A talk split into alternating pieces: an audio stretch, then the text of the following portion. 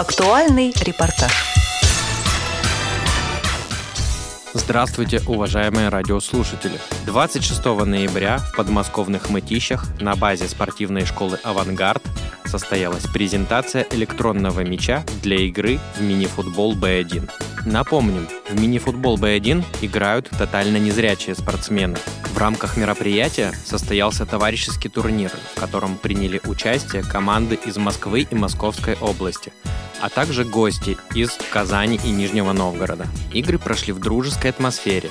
Победителем по результатам сыгранных матчей стала команда «Авангард Мытищи».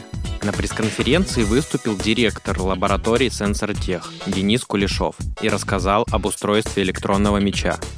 Незрячие играют футбольным мячом. На вид обычный, но внутри погремушки. Понятно, что слепой футболист может по звуку найти этот мячик. Но проблемой являлось то, что когда мячик останавливается, или вот так вот неподвижно находится, он не звенит. Как найти мячик, который не звенит? В нашем случае очень просто. Мы сделали этот мячик электронным. Теперь электроника внутри мяча определяет, когда мяч останавливается, и запускает специальные механизмы, специальные моторчики, которые делают так, что мяч начинает звенеть. Видите? Сейчас он звенит от того, что я руками его двигаю да, вперед.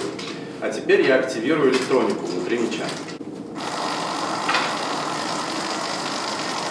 Теперь, когда мяч неподвижен, он все равно звенит. Так его незрячий футболист может совершенно спокойно найти, если он на поле остановился. Я сейчас буду делать активное движение руками, вы услышите, что мячик звенит обычно, то есть электроника внутри мяча отключится. Мяч останавливается, и он снова звенит электроникой.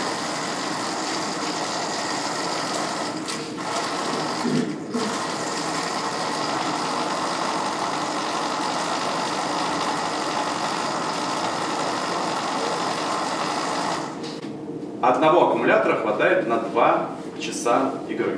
Как правило, это полностью закрывает продолжительность тренировки. Электроника спроектирована так, что он выдерживает колоссальные удары, колоссальные нагрузки. И вот ровно этим мы целый год совместно с коллегами из Федерации слепых футболистов и занимались. Мы делали так, чтобы этот мяч был надежный, чтобы его можно было использовать на протяжении всей игры. О практической пользе этого изобретения для незрячих спортсменов рассказал Николай Николаевич Береговой, президент Федерации слепых футболистов. Когда мяч останавливается, даже игроки, профессиональные ребята, которые вот наши мастера спорта международного класса, иной раз сталкиваются в поисках мяча. Проблема большая, где мяч, как находиться. Находится он на угловом, опять непонятно, сколько до мяча расстояние, кто будет играть, когда будет играть, либо это штрафной разыгрывается, бьется пенальти. Это было для игрока, который на площадке в очках ничего не видит, для него это было совершенно непонятное пространство, он просто находится и все. Теперь, благодаря звуку, понятно, где мяч находится, э, сколько до мяча расстояния и как бить. И даже простой вариант, я не знаю, заметили вы сегодня, не заметили, были пенальти, double пенальти, это командный пенальти, либо пенальти обыкновенный, но это как во всех э, играх в футболе есть. Рука должна быть на мяче для того, чтобы пробить. И в основном били только стоя на месте при звуке теперь игрок может отходить 2-3 шага, 5 шагов назад и слышать, где он находится, спокойно может разбежаться и пробить так же мяч, как это делают на большом поле, ну, как стандартный футбол. Те же самые равные возможности появляются у всех игроков. Это, я считаю, революция в нашем футболе. Президент Всероссийского общества слепых Владимир Васильевич Сипкин подчеркнул важность внедрения современных технологий в спорт незрячих.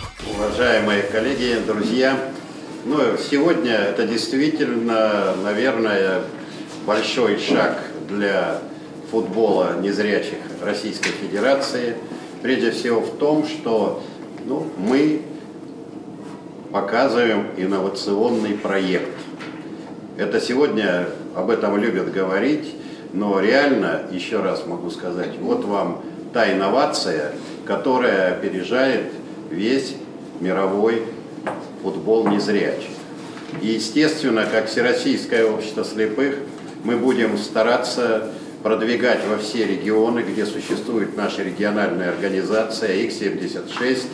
И, естественно, главное, наверное, в том, что мы сейчас проводили очень большой месячник «Белая трость», и вот это создание вот этого меча, это как раз один из тех важных факторов, который даст нам возможность еще раз продемонстрировать регионам и в регионах развивать среди наших незрячих этот вид спорта в дальнейшем. Я думаю, что федерация получит новые команды, получит новые возможности игр. И я считаю, что не за горами, когда чемпионат России по незрячему футболу будет от Сахалина и до Калининграда. Ну и, в общем-то, наверное, это очень важно. Прежде всего, с учетом реабилитации, социальной адаптации незрячих людей в обществе. Поэтому, дорогие друзья, проекту быть, жить, я думаю, и мы все его будем только поддерживать. И от имени Всероссийского общества слепых еще раз хочу всех поприветствовать и поздравить с этим знаменательным событием. Спасибо. На пресс-конференции президент Федерации слепых футболистов и президент ВОЗ также высказались о перспективах развития мини-футбола Б1 в Донецкой и Луганской народных республиках. Вот вопрос прям в тему. Потому что 4 ноября в Крыму, в Симферополе мы провели турнир, назывался он «Единение», где приняли команды участия как раз Луганска и Донецка. Ребята с большим удовольствием и интересом э, принимали участие в футболе. Понятно, что у них первые шаги, только начало пути я надеюсь, продолжим. Буквально на следующей неделе я туда выезжаю на мастер-класс в Луганск. Буду как раз рассказывать про футбол, показывать, возможно, удастся, если успеем и мяч с собой взять, рассказать про этот умный мяч.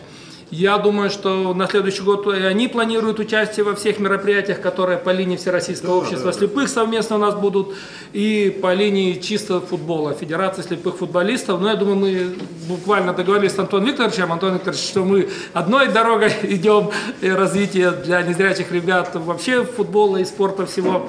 Они будут с нами участвовать, мы с ними очень близко контактируем и общаемся. Я могу добавить, Алишер, что, конечно, э, вот эти организации сегодня уже проявили инициативу войти во Всероссийское общество слепых. И многие из членов э, бывшего украинского товарищества общества слепых Донецкой и Луганской республики уже стали членами Всероссийского общества слепых. Сегодня на уровне нашего общества всероссийского создан специальный совет по принятию этих э, организаций в ряды Всероссийского общества слепых. Вот здесь э, на базе санатория Сосны в Подмосковье, вообще Подмосковье это такой знаковый для наших и спортсменов, наверное, и в общем-то, Всероссийского общества слепых регион, в котором решается очень много различных проблем. От реабилитации в Волоколамске, от школы собак-проводников деревня Черная или Купавна, будем говорить, до вот нашего санатория Сосны, который тоже принимает очень много различных спортсменов. Там есть и зал приличный, спортивный, есть и бассейн.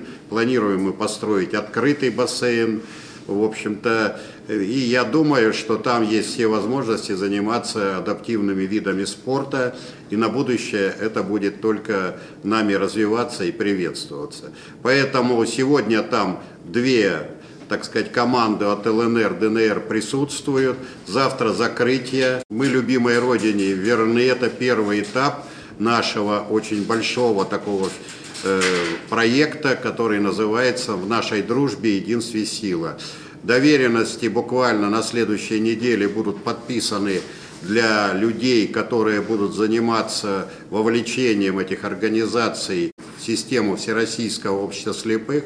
Мы отработали это в Крыму очень хорошо в свое время. Работа идет, ее много, и мы, думаю, с ней справимся в 2023 году. Это будут полноправные люди Всероссийского общества слепых, и будут также футболисты, и гандболисты, и все остальные. Они уже принимали участие в Королеве. Я еще раз хочу поблагодарить Подмосковье и, конечно, губернатора и всю команду, которая занимается этими вопросами.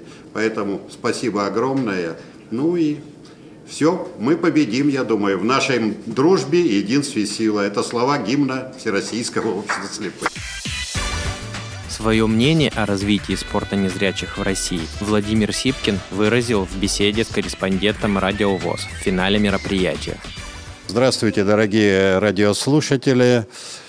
Я даю свое интервью из Мытищ, из зала, где идет э, футбольный матч незрячих футболистов с новым инновационным мячом, который звучит постоянно. Это результат работы Сенсортех. Ну а вопрос о перспективах развития спорта незрячих в Российской Федерации я бы хотел обозначить следующим образом.